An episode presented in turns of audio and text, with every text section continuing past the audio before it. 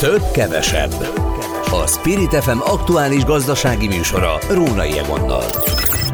Mennyit ér a pénzünk? Hogyan érintenek minket a gazdasági intézkedések? Mi befektessünk? Vagy épp hogyan gazdálkodjunk? Minden, ami a pénztárcánkat érinti. Tisztelettel köszöntöm Önöket a több-kevesebb adását, hallják a Spirit FM gazdasági magazinját a mikrofonnál Rónai Egon. A legfrissebb szeptemberi adatok szerint az infláció mértéke 12,2%, de Gulyás Gergelytől ma megtudhattuk a kormányinfón, hogy az októberi infláció 10% körüli, a decemberi 7% körüli lesz, ráadásul a következő év a bérnövekedés esztendeje lesz. Erről fogom kérdezni mindjárt a GKI Gazdaságkutató ZRT vezérigazgatóját. Aztán Koncz Máté agrármérnökhöz fordulunk, hallunk az ügyben, hogy a madárinfluenza újbóli megjelenése. Vajon mivel magyarázható, honnan jön, hogy keletkezik újra és újra ez a járvány Magyarországon. Beszélünk később arról, hogy minden magyar felhasználónak felajánlja a napokban a Meta, azaz a Facebook üzemeltetője, hogy az ingyenes Facebookról váltson a közösségi oldal fizetős verziójára. Érdemese, miért érdemes, vagy miért nem érdemes ezt megtenni. A végén pedig klímaszakértőt fogunk hívni, de nem elsősorban azért, hogy miért ilyen nagyon meleg az időjárás, mint amilyen meleg, hanem azért, mert negyedével drágulhat az orosz gáz, hiszen Bulgária bevezette a megemelt tranzitdíjat. Kemény tél lesz, vagy kevésbé. Ezt fogjuk megtudni majd Hortai Olivértől, de, ahogy ígértem, először az inflációról. Molnár László van itt a vonalban, a GKI Gazdaságkutató ZRT vezérigazgatója. Jó napot kívánok! Jó napot kívánok! Tehát az infláció mértéke, amit tudunk biztosan, az az utolsó adat, ez a 12,2%-os, és amit hallottunk ma, az az ígéret, hogy az októberi az már csak 10, a decemberi pedig már csak 7% lesz, jövőre pedig, hát ha nem is jön el a Kánaán, de a reálbér növekedés ideje mindenféleképpen. Mennyire hitelesek az ön szemében, az ön számára ezek a számok? Meg is történhet akár. Tehát mi úgy látjuk, hogy az egyszámjegyű infláció miután 12-2-ről indul, ezért viszonylag közel van már. Az, hogy most az novemberben vagy decemberben lesz, ugye azt azért nehéz megmondani most. Például nagy mértékben függ az olajártól, amelyről azért egész erősen ingadozik egyik pillanatban 95 dollár körül van, a másik pillanatban meg már 82, tehát egy rendkívüli mértékben tudja befolyásolni a hazai egy havi inflációs adatot. Ugyanakkor, ha azt nézzük, hogy az éveleje óta mekkora volt az infláció, akkor azért még mindig 20% környékén járunk szeptemberben, tehát az év egészében várhatóan ez a, ezzel együtt is 18% körüli éves átlagos infláció várható.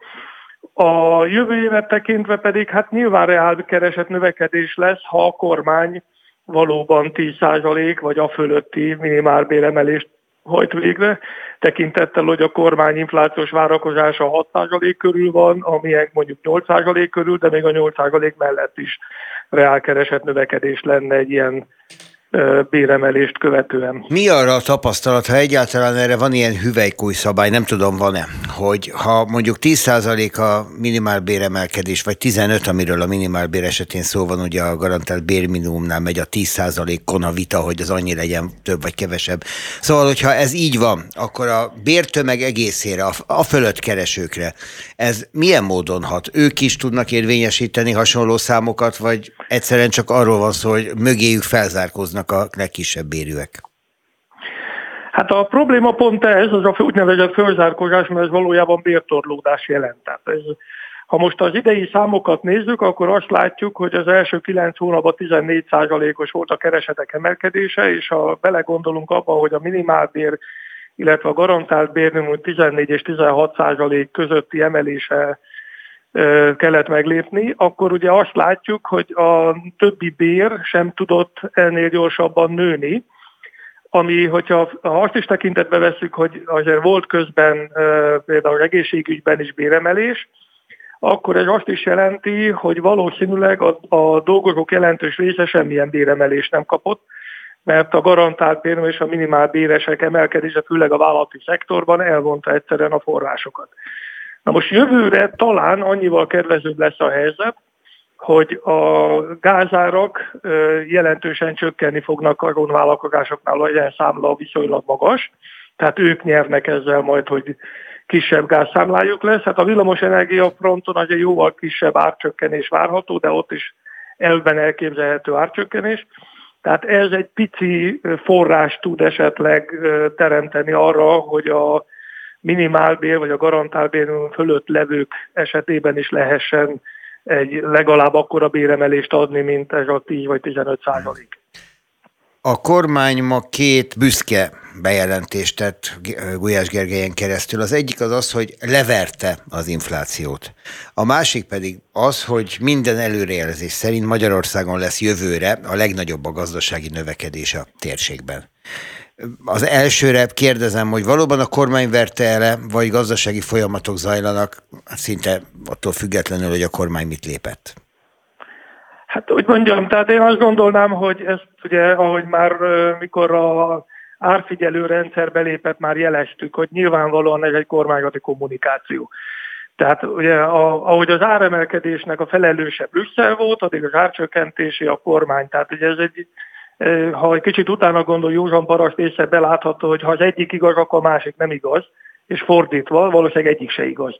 Tehát ahogy az áremelkedés nem a Brüsszel volt felelős, hanem a kormánypolitika, úgy az árcsökkenésért csak a kormány a felelős, hanem sokkal inkább a statisztika, amely a tavalyi magas bázis miatt idén egy csökkenő ütemű növekedést mutat, de azért évegészében még így is, tehát ha csak decemberhez viszonyítunk, átlagosan idén is már volt egy 6-7 százalékos árnövekedés, ami így magától megvalósult a piacon.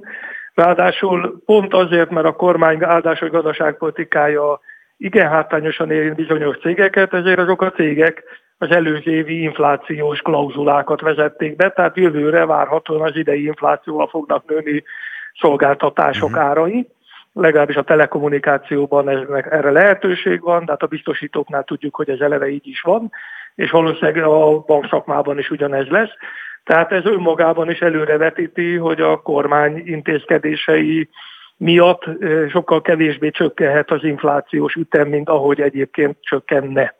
A második részéhez az állításnak, a, az melyik is volt a kormány? Hát, hogy az előrejelzések szerint Magyarországon lesz a legnagyobb a gazdasági ja, ja, növekedés. Igen, hát az, ezt nem tudom honnan vette a kormány. Ugye a hivatalos, hát hivatalos, hát a, a, a várakozások szerint jövőre ilyen két és fél százalék körül növekedés várható.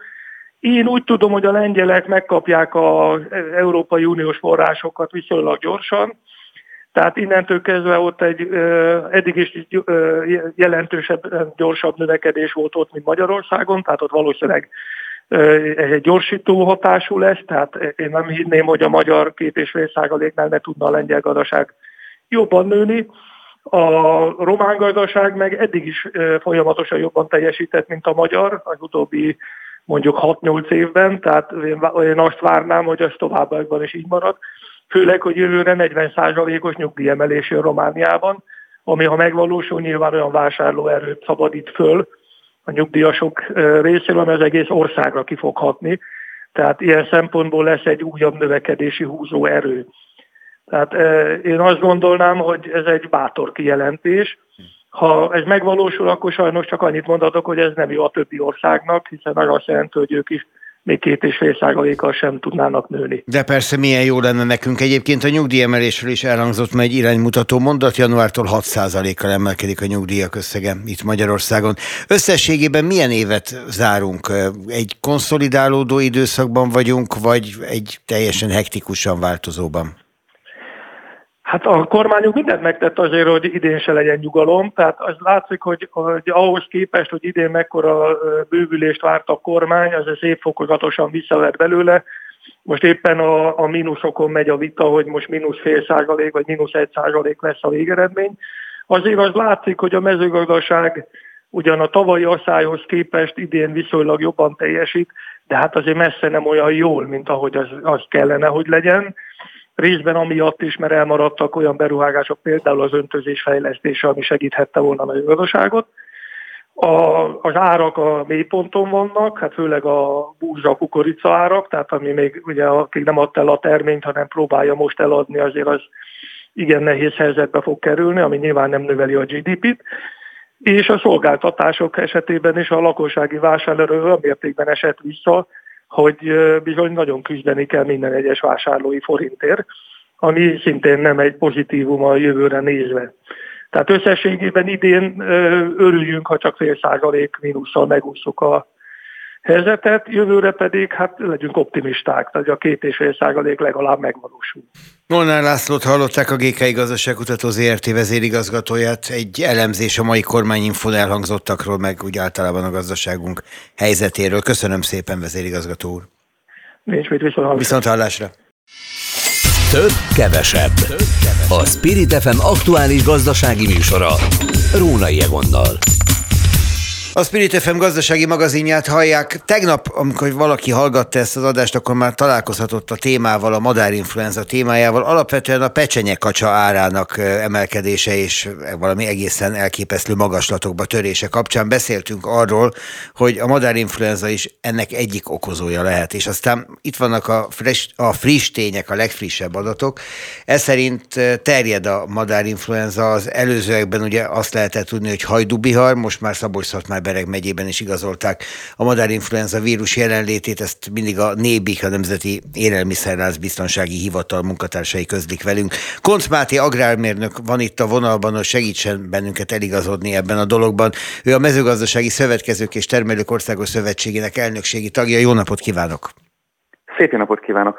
Szóval madárinfluenza, ez terjedését tekintve olyasmi, mint amit mi az embereken áttevődő influenza vírus esetén ismerünk és sejtünk, vagy valami mással van dolgunk?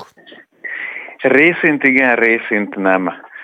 Egy oldalról hasonlóképpen mint az emberek közt terjedő influenza fertőzésnél vannak olyan időszakok, amelyek kedveznek a vírus, vírus terjedésének, akár a, a környezeti hatások, így a kicsit, kicsit nedvesebb, hidegebb levegő, csapadékosabb viszonyok. Más oldalról viszont ennek a vírusnak a terjedése, a megbetegedés megjelenése és a gazdasági károk kialakulása nagyban kötődik a vadmadarak vonulási időszakához. Ez jelentősebb részben ugye az őszi időszakban történik, van egy fázis tavasszal is, amikor visszafelé röpködnek a vadmadarak, de ez egyrészt gyorsabban történik, kevésbé elhúzódó, másrészt pedig az időjárási viszonyok ilyenkor kevésbé kedveznek a vírus terjedésének. Ez persze nem jelenti azt, hogy ebben az időszakban ne történnének fertőzések.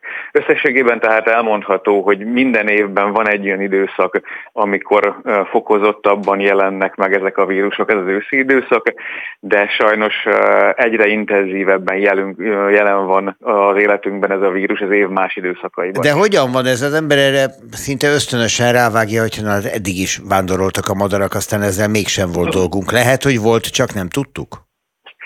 Egyrészt lehet, hogy volt, csak nem tudtuk. Másrészt pedig, amit tudunk, hogy a vírusok nagyon-nagyon gyorsan mutálódnak, változnak, és időről időre felbukkannak, kialakulnak olyan vírustörzsek, amelyeket eddig nem ismertünk, amelyek eddig nem voltak jelen az életünkben, és egy idő után komolyabb problémákat okoznak. Hasonlóképp van ez jelen ezzel a vírussal, ezzel a vírustörzsel is. Ugyanakkor már önmagában az is izgalmas, amit az elmúlt 5-6 évben láttunk, mióta ez a vírus komolyabb problémákat okoz. Amikor elkezdtünk ismerkedni a madárinfluenza vírusával és az által okozott megbetegedéssel, akkor azt láttuk, hogy néhány nap alatt az első tünetek megjelenésétől végez a teljes állományjal szinte 95% feletti arányban bármit csináltunk, bármilyen védekezés történt az első tünetek megjelenése után, az állomány kipusztult. Az utóbbi időben ezzel szemben azt lehet tapasztalni, hogy a lappangási idő sokkal hosszabb, a tünetek sokkal enyhébbek, és akár úgy is képes átmenni egy állományon, hogy nem vesszük észre a jelenlétét. Azt lehet látni, hogy valamilyen probléma van, valamilyen megbetegedés ütötte fel a fejét, de nehéz felismerni, hogy mi az. Ez elsődleges természetesen azért jelent problémát, mert sokkal könnyebben terjed, hogyha hosszabb ideig van az állományban, pláne akkor terjed könnyen, hogy nem is mérjük fel, nem is vesszük észre, hogy mi az, és ennek mentén sokkal nagyobb a jelenléte részint a gazdasági állatok között, de ugyanígy egyre inkább jelen van a, a madárvilágban is, egyre, egyre nagyobb a fertőzöttség aránya a vadmadarak között is. Nekik is olyan ártalmas, mint a házi állatoknak, a házi madaraknak? Tehát mondjuk egy, egy fertőzött vadmadár eljut a vándorlása céljához, vagy elhullik hamarabb? Az utóbbi időben azt látjuk, hogy eljut, nem pusztítja el, vagy nem feltétlen pusztítja el a vadmadarakat, ha igen, akkor is sokkal lassabban, következésképp szépen szóródik szét a világban a vírus. Egészen az utóbbi időkig azt láttuk, hogy a dél-amerikai kontinensen a madárinfluenza vírus nincs jelen, de mióta sokkal nagyobb távolságokat tudnak megtenni a madarak, a lappangási idő, hogy az előbb említettem, sokkal hosszabb, azóta azt lehet látni, hogy igen, szépen lassan fertőződik be a dél-amerikai kontinens is, és ott is jelennek meg azok a problémák részint a termelők között, amit itt is érzünk. Más oldalról, mint nagy mezőgazdasági ország és nagy baromfi termelő térség, a világpiacot is érinti az, ami, ami ott történik. Konzul, szerintem hallgatóink közül sokan emlékeznek még arra, sőt, lehet, hogy van is, aki be van oltva madárinfluenza ellen, hogy ez a 2000-es évek elején óriási pánikot okozott, mert hogy Ázsiában voltak olyan esetek nem kis számban, ahol az emberre is átterjedt a madárinfluenza. Ezzel most mi a helyzet? Mennyire vannak erről élő jelentések? Nincs szó ilyesmiről olyan történt, de az is csak szorványosan Ázsiában, hogy ott, ahol nagyon szoros együttélés volt ember és állat között, gyakorlatilag egy légtérben éltek az állataikkal az emberek, ott történhettek olyan mutációk, amelyek problémákat okoztak az embernél is, de emberről emberre történő fertőzésről akkoriban sem lehetett tudni. Erről most, most sincsen szó, ezek a vírusok a madarakat betegítik meg, embereket nem.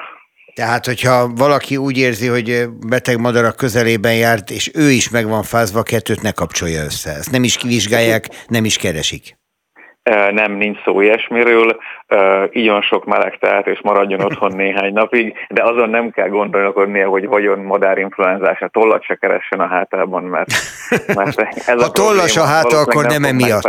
Igen. Igen, ez pontosan így van. Viszont azt lehet hallani, hogy mondjuk Tiszadobon például a pecsenyekacsatartók jártak megint pórul, ott is a madárinfluenzát igazolta a Nébik laboratóriuma, és hogyha most ezt egy másik oldalról vizsgáljuk néhány mondat erejéig, mekkora kárt okoz a magyar gazdáknak az, ami most elkezdődött, illetve mekkorák lesznek az árak a boltokban, hogyha ez így megy tovább? A probléma, hogyha a termelő irányából indulunk el, akkor is nagyon rétegzett. Egy oldalról nyilván, ahol csökken a termelés, mert megbetegszik, a, megbetegszik az állomány, ott az gazdasági károkat okoz ahol az állomány ki is pusztul, ott, ott a probléma nyilván ennél jóval nagyobb, és még akár az esetleges kártérítések ellenére is komoly veszteséget szenvednek a termelők. További probléma, hogy a baromfi termelés, akár víziszárnyasról, akár csirkéről beszélünk, az egy programozott tevékenység, ez azt jelenti, hogy megfelelő, meghatározott napokon telepítik be a napos állatot, és meghatározott napokon vágják ki, akár egy évre előre is meg tudja mondani a termelő is, és a vágóhíd is, hogy melyik napokon, melyik termelőtől mennyi állatot fog levágni. Ez egy folyamatosan zakatoló verkli, ami hogyha megszakad, akkor nagyon nehéz a lyukak pótlása. A vágóhidak tényleg egy évre előre terveznek, és minden egyes termelő pontosan megkapja, mikor telepít és mikor vágják ki az állományát.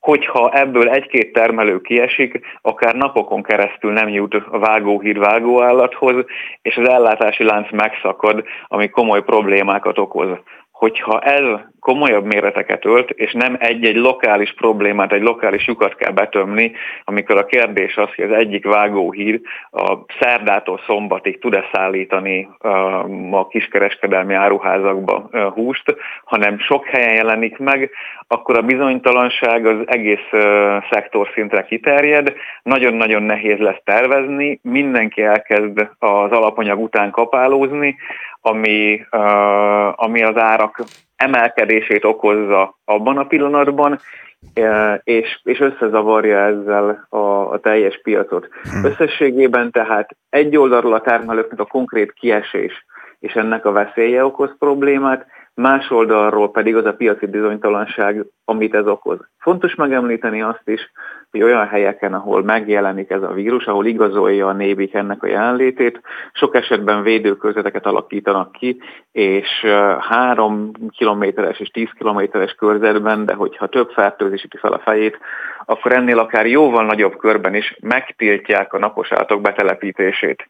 Ez elsődlegesen azért probléma, mert olyan termelők, akik egyébként kellő tudatossággal, kellő gondossággal termelnek, vigyáztak arra, hogy ne érintkezzen vadmadarakkal az állományuk, és mindent megtettek azért, hogy a működésük rendben legyen, ők is komoly károkat szenvednek azzal, hogy a hatóság hosszú időre megtiltja nekik a működést.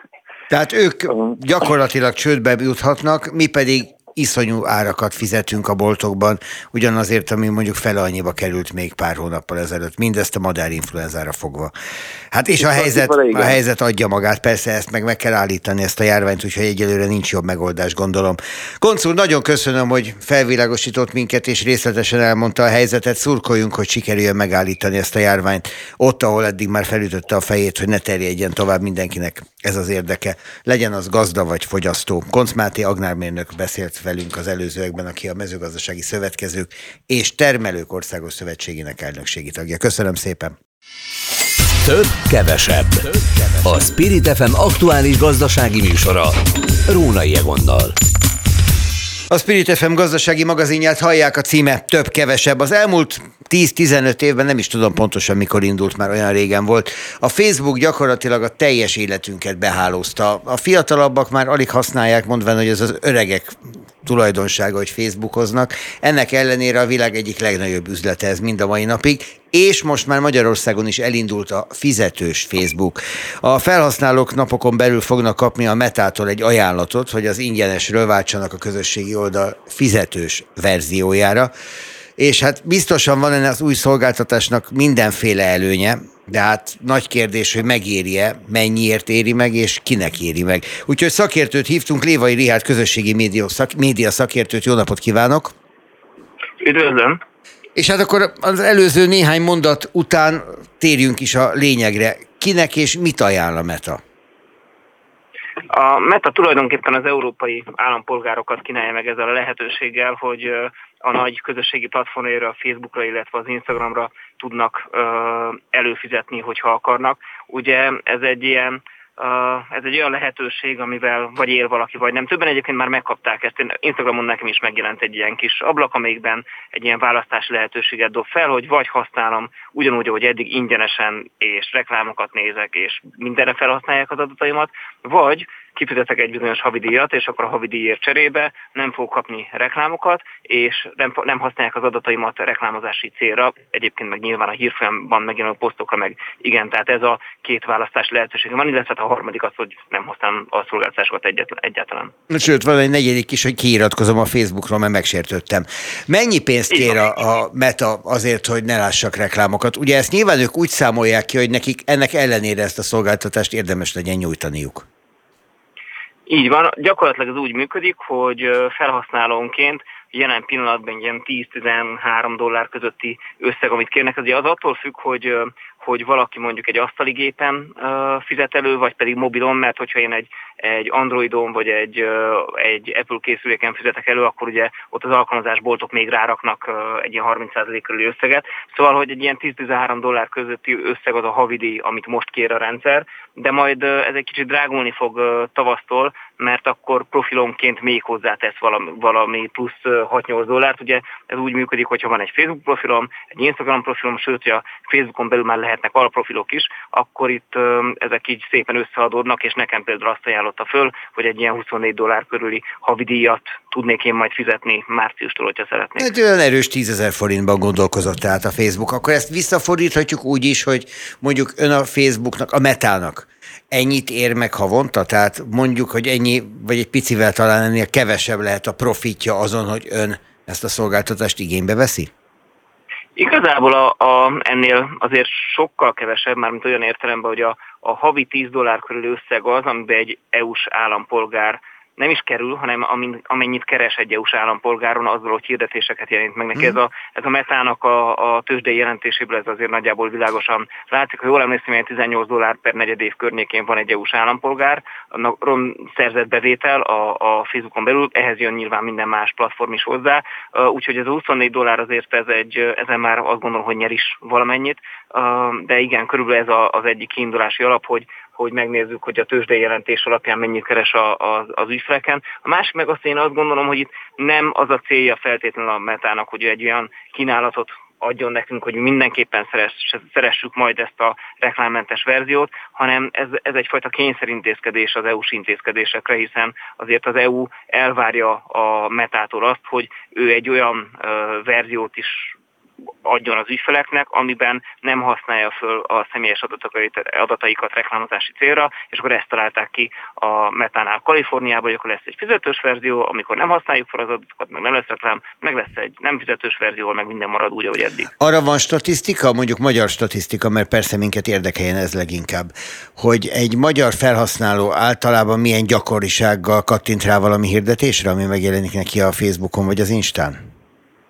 Nincs, nem tudok ilyen statisztikáról, hogy felhasználóra lenne bontva, de több kutatásból is kiderült, hogy nagyon előszeretettel használják a magyarok is a metán jelenlevő hirdetéseket. Többen felismerik azt, hogy ők vásároltak már a metán megjelenő hirdetések hatására, és kattintottak rá, tehát ez egy működő rendszer, és itt talán inkább az érdekes az, ebben az az, hogy, hogy a felhasználók eddig nem biztos, hogy a tudatában voltak annak, hogy ők milyen értéket képviselnek egy közösségi platform számára. Most már azért ez így egyértelműen látszik. Igen, bár szerintem a felhasználók elsőprő része ennyit, ennyit fog látni belőle, hogy mennyit kellene fizetni, és akkor elmorzsol egy apróbb káromkodást az orra alatt, és eldönti, hogy akar-e még valamire fizetni, mondjuk 5-10 ezer forintot, vagy azt mondja, hogy megnézek még két hirdetést, mert eddig is néztem mindegy.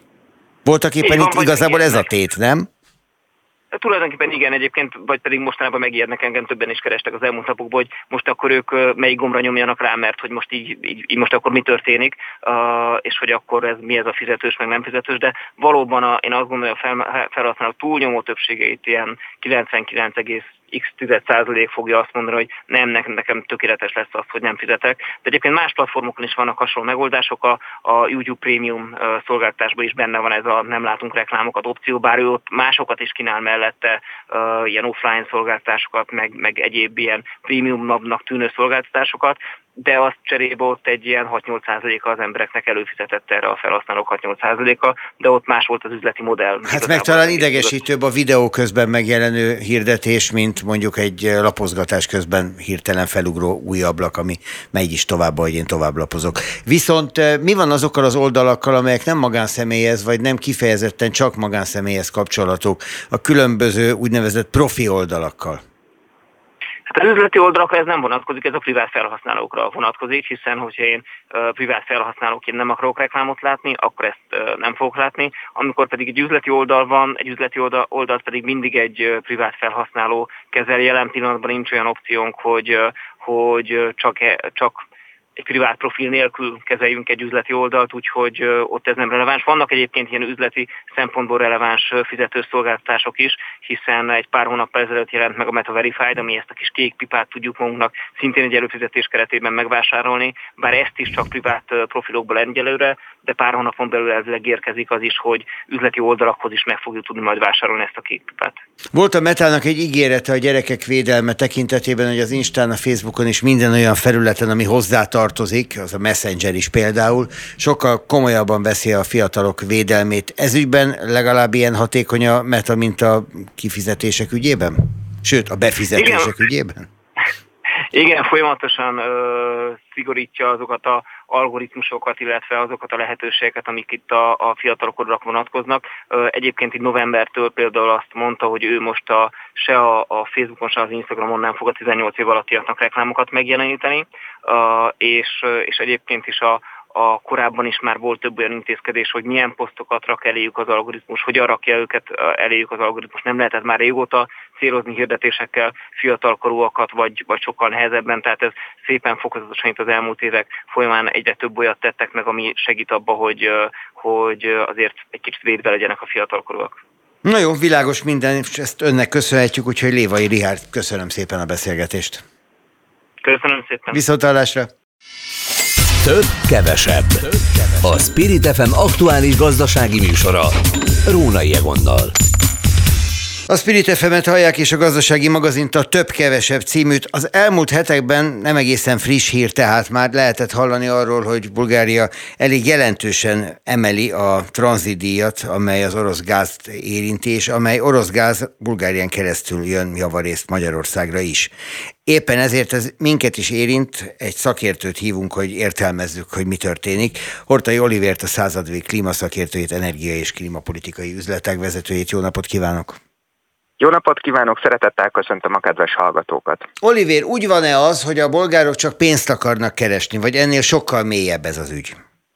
Mindenek előtt, ha megengedi szerkesztő úr, egy pici kiegészítéssel kezdeném. Itt nem a tranzitdíj emeléséről van szó, hanem egy új díj bevezetéséről. Ezt energiahozzájárulási díjként, vámként is nevezték a sajtóban de nem a, a meglévő tranzitdíjakat emelik Aha. meg. Egy jóval nagyobb tételről van, van szó.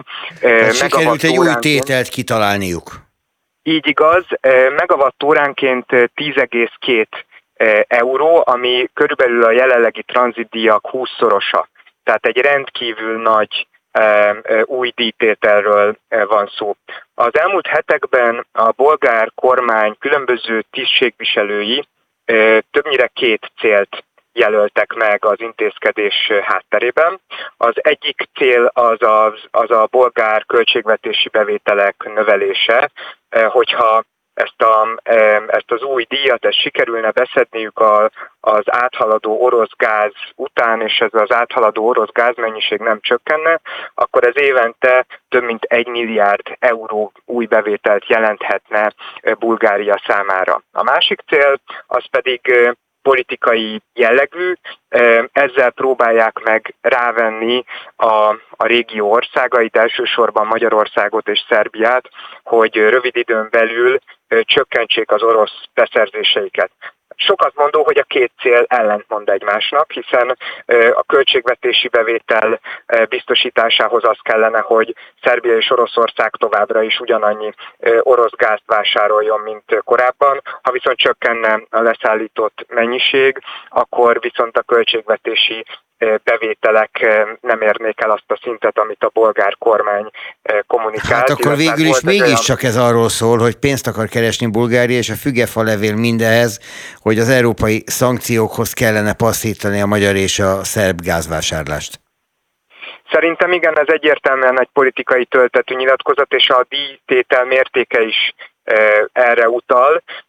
Na most a helyzet az az, hogy az Európai Unióban közös szankció a gázra nincs, és ez nem véletlen. Azért nem fogadtak el az uniós tagállamok közös gázembargót, mert, mert számos ország nem tudja megoldani az energiaellátását orosz gáz nélkül. Tehát ez a politikai törekvés Bulgária részéről nagyon erősen megkérdőjelezhető politikailag is, hiszen Bulgária ezzel súlyosan beavatkozik más országok, Magyarország és Szerbia, ráadásul Szerbia még nem is Európai Uniós tagállam energia szuverenitásába. Ezen felül az intézkedés a diszkriminatív jellege miatt súlyos versenyjogi aggályokat is felvet. Az Európai Energiakereskedők Szövetsége, ez egy elég hiteles szakmai szervezet, ami viszonylag ritkán szokott megszólalni nyilvánosan, de most írt egy levelet az Európai Bizottságnak és a bolgár kormánynak egyaránt, amiben felhívja erre a figyelmet, és arra is felhívja a figyelmet, hogy ezzel a lépéssel Bulgária nem csak az orosz eredetű gázbeszerzéseket sodorja a veszélybe, hanem más forrásból érkező gázszállítmányokat is. Tudnék, a gázmolekulákat nem lehet felcímkézni, nem lehet egyértelműen elválasztani az orosz eredetű gázt más típusú gáztól, és, és emiatt a, a török áramlaton keresztül nem orosz, érkező nem orosz gáz is veszélybe kerülhet. Minden úgy, esetre ugye nem nekünk kellene fizetni, a dolgot tovább bonyolítja, hogy itt a Gazprom lenne az, amelyik fizet a bolgároknak, azért, hogy az ő általa biztosított és továbbítandó gázt a bolgárok tovább engedjék. És most ez a ha jól értem a problémát, a, a bolgár Transgaz nevezetű cég közölte, hogy amennyiben 13-áig a Gazprom nem fizet, akkor ő lezárja ezt a vezetéket, és nem továbbít tovább. Na most ez a következő kérdés. A Gazprom már előre jelezte, hogy nem fog fizetni. Nem csak a Gazprom kapott e, ilyen típusú e, díjat, vagy, vagy, vagy értesítést arról, hogy díjat kell fizetnie. Sorra érkeznek a sajtóértesülések arról, hogy más kereskedők is kaptak. Tudnék, a bolgár kormány néhány nappal ezelőtt kiküldött egy felhívást valamennyi érintett kereskedőnek, hogy hogy nyilatkozzon arról, hogy az általa leszállított gáz mekkora arányban orosz és mekkora arányban nem orosz eredetű, viszont számos kereskedő ennek nem tett eleget, mert a bolgár irányítónak kell, hogy legyen információja arról, hogy hivatalosan mekkora arányban szállítanak orosz és nem orosz gázt, és ez, erre úgy reagált Bulgária, hogy minden olyan gázszállítmányra, amiről nem nyilatkoztak a kereskedők, feltételezte, hogy az orosz eredetű, és ezért számos más kereskedő is kapott számlát. Valóban három nap maradt még hátra ezeknek az új díjtételeknek a, a kiegyenlítésé ig vagy kiegyenlítéséhez. Érkeztek arról is hírek, hogy, hogy Bulgária a bankgaranciából lehívhatja ezeket az összegeket. Most én azt gondolom, hogy ez ennyire nem lesz egyszerű, nagyon sok jogi kérdést fölvet. Viszont az még egy kérdés... kérdést hadd vessek fel, bocsásson meg, mert hogy Ugye itt az orosz gázzal eddig is csibészkedtek, tehát eh, csomó olyan eh, szolgáltató van, amelyik úgy továbbít gázt, hogy a forrását nem határozza meg, vagy más ír oda, mint ahogy az a valóságban van. És eh, felröppent az a hír, hogy most ezek a szolgáltatók simán elő fogják venni azokat a papírokat, amik azt igazolják, hogy amit ők továbbítanak át, az nem is orosz gáz. Igen, ez, ez lehetséges. Ez a következő napokban, hetekben ki fog derülni, vagy legalábbis több információnk lesz erről. Én azt gondolom, hogy ez annyira nem lesz sima ügy, már csak azért sem, mert a bolgár lépéssel párhuzamosan az Európai Bizottság versenyjogi vizsgálatot indított a bolgár-török szerződéssel kapcsolatban, vagy szerződéssel szemben is, ami talán a legkézenfekvőbb megkerülési módja lenne az újonnan bevezetett intézkedésnek. Tehát az, hogy a, a kereskedők képesek lesznek-e megkerülni administratív úton ezt az új intézkedést vagy sem, az hát nem lesz sétagalom. Egy záró de... kérdést engedjen akkor meg. Értem, értem a problémát, és szerintem a kedves hallgatókat is képbe helyezte. Itt nálunk emiatt várható-e bármiféle fennakadás a gázszolgáltatásban? Ezt még nem lehet egyértelműen eldönteni, azt remélhetjük, hogy nem. A Gazprom Oroszország ígéretet tett arra, hogy, hogy a magyar ellátás biztonságban lesz. Ugyanakkor ez veszélybe kerülhet a bolgár fél miatt is. Az elmúlt hetekben voltak olyan hírek, hogy Bulgária is a fizetés elmaradása esetén korlátozhatja a beszerzéseket, tehát elképzelhető az, hogy ez a magyar ellátást ezt érinteni fogja. Ez Figyeljük a híreket, önnek pedig köszönöm, Hortai Olivért hallották a század végszakértőjét. Köszönöm szépen viszont hallásra, és köszönöm önöknek is, hogy itt voltak velünk, holnap pénteken délután ugyanebben az időben jövünk, 16 órakor várom önöket. A szerkesztő Hazafi Zsolt nevében búcsúzom, Róna Jegont hallották, viszont hallásra.